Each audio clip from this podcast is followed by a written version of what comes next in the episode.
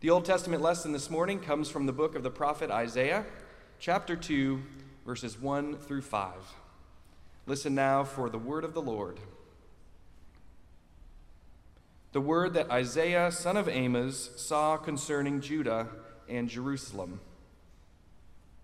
In the days to come, the mountain of the Lord's house shall be established as the highest of the mountains, and shall be raised above the hills and all the nations shall stream to it. Many people shall come and say, Come, let us go up to the mountain of the Lord, to the house of the God of Jacob, that he may teach us his ways, and that we may walk in his paths.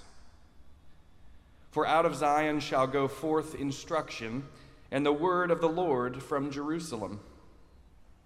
He shall judge between the nations, and shall arbitrate for many peoples.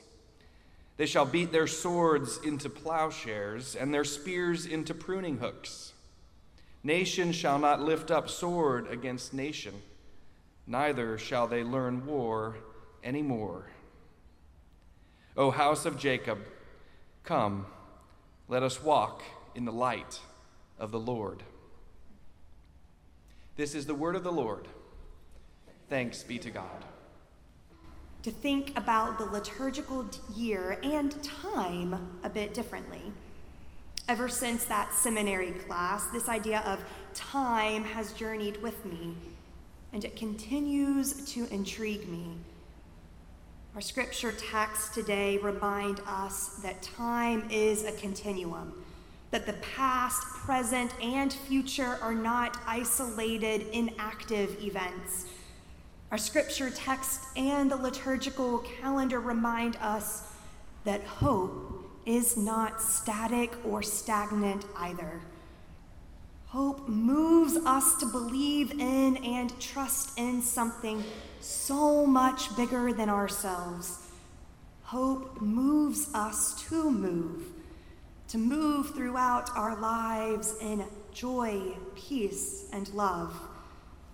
So today, we enter into a new liturgical year and we begin the liturgical season of Advent.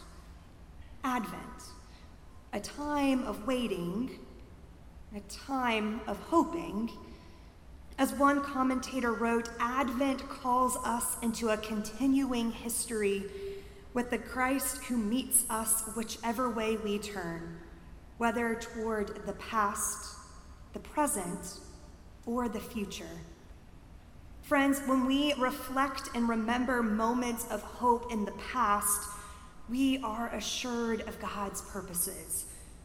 When we are aware of and are mindful of moments of hope in the present, we feel God's presence and we then respond to God's call. When we dream and wonder about moments of hope in the future, we are encouraged to trust and believe in God's promises. So, here we are entering into a new season of Advent, a season of waiting, and a season of reflecting.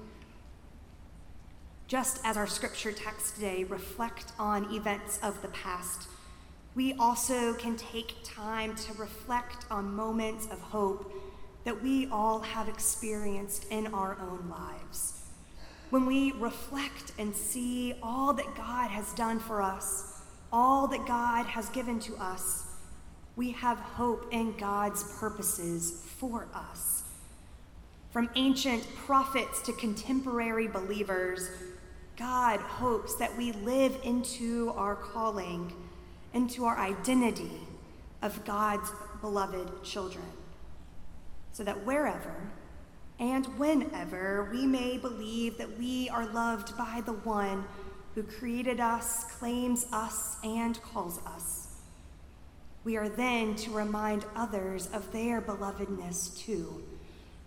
Trusting in God's purposes for each of us and all of us this Advent season and throughout the seasons of life, we wait in hope because we wait in memory.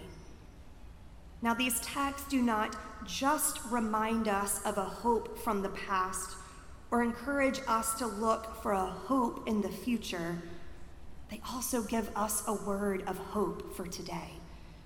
When we live in the present, we, as Karl Barth once said, live between the times. We live between the times of already and not yet. We live between the times of what has been done and what could be. We live in between the times of what is known and what is unknown. This idea of living between the times can sometimes be hard to accept. This idea of embracing mystery and uncertainty can be difficult too. In a world in which answers are at our fingertips, where Google and Siri and Alexa are go to sources of knowledge wherever and whenever, wrapping our heads around the idea and believing in the truth that the day and hour that no one knows can seem a bit, well, overwhelming. So, church family, believe in this truth. In the in between times, God says this to us We are not expected to know everything, but we are expected to do something. That is exactly what this text in Matthew 24 is reminding us of, too. The scripture text tells us that we are to keep awake and that we must be ready. This text in Matthew 24 is prompting us to be ready to receive the instructions that we will later read in Matthew 25, telling us specifically and explicitly what we are called to do right here and right now. When we live as a people of hope, we must be ready to feed the hungry, give drink to the thirsty, welcome the stranger, clothe the naked, care for the sick, and visit the imprisoned. The opportunity to be ready to love and serve God's people is a gift, just as hope is a gift from God. Jan Richardson is an author, an artist, and an ordained minister. In my five months, can you believe it? Five months of me being here at Riverside, many of you have already heard me share many pieces of her work. She has written numerous blessings reflecting on the seasons of the church and the seasons of life. And when reflecting on hope, Richardson embraces the whenever, wherever, here and now nature that hope has to offer us, that we can then offer the world. She writes So may we know the hope that is not just for someday, but for this day, here now, in this moment that opens to us. Hope not made of wishes but of substance, hope made of sinew and muscle and bone, hope that has breath and a beating heart, hope that will not keep quiet and be polite, hope that knows how to holler when it is called for, hope that knows how to sing when there seems little cause, hope that raises us from the dead not someday, but this day, every day, again and again and again. Again and again and again, we are encouraged, challenged, and inspired to love, serve, and care for God's beloved children. Again and again and again, we are encouraged, challenged, and inspired to trust and believe that we are the church reformed and always reforming according to the word of God. Again and again and again, we are encouraged, challenged, and inspired to have faith rather than apathy and hope rather than anxiety. The season of Advent moves us from a place of reflecting and waiting to a place of hoping and daring anticipation for something that is far beyond ourselves. For God has done a new thing. God is doing a new thing. God will do a new thing. The church at Advent watches in order to notice where God is doing justice and peace and well being, wherever and whenever that happens. God's promises are on the move toward newness. It is for us to notice and receive with eagerness and joy. Laurence Hull Stookey was one of the authors and theologians we studied in that seminary class I referred to earlier. Stookey, like myself and like Barth, was intrigued by the concept of time and the liturgical year in the life of the church. His book, titled Calendar Christ's Time for the Church, served as a foundation and backbone for our studies in that seminary course. Curious about the past, the present, and the future, in this book, he wrote this. The Christian story reaches back to the exodus of ancient Israel and before, and stretches forward to the descent of a new heaven, a new earth, and beyond.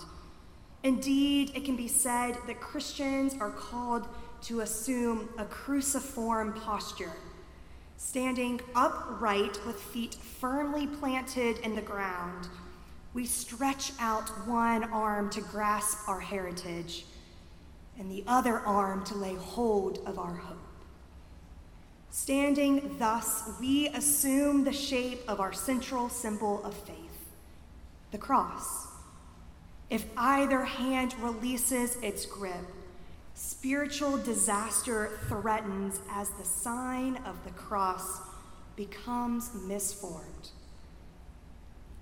In this powerful image, Stookey beautifully expresses the importance of our role of holding the past, the present, and the future in relationship with one another. With this image and this understanding, Stookey also argues that we are constantly living at the intersection of time and eternity. We just have to be awake and aware enough to realize it. As the title of Stookey's book in this Matthew text suggests, we really don't have any control of time. That is up to God. But what is up to us is that we are to be ready to share joy to the suffering, peace to the anxious, love to the downtrodden, and hope to the fearful. Hope. It is what we are called to have, and it is what we are called to give wherever and whenever. Friends, as we enter this new liturgical year today, May we remember God's promises, trusting that all hope is founded in God. May we be aware of the Spirit's presence and guidance, encouraging us to live lives of hope. May we be alert and ready to raise our voices in hope, saying, Come, Lord Jesus, this day and every day. May it be so. Amen.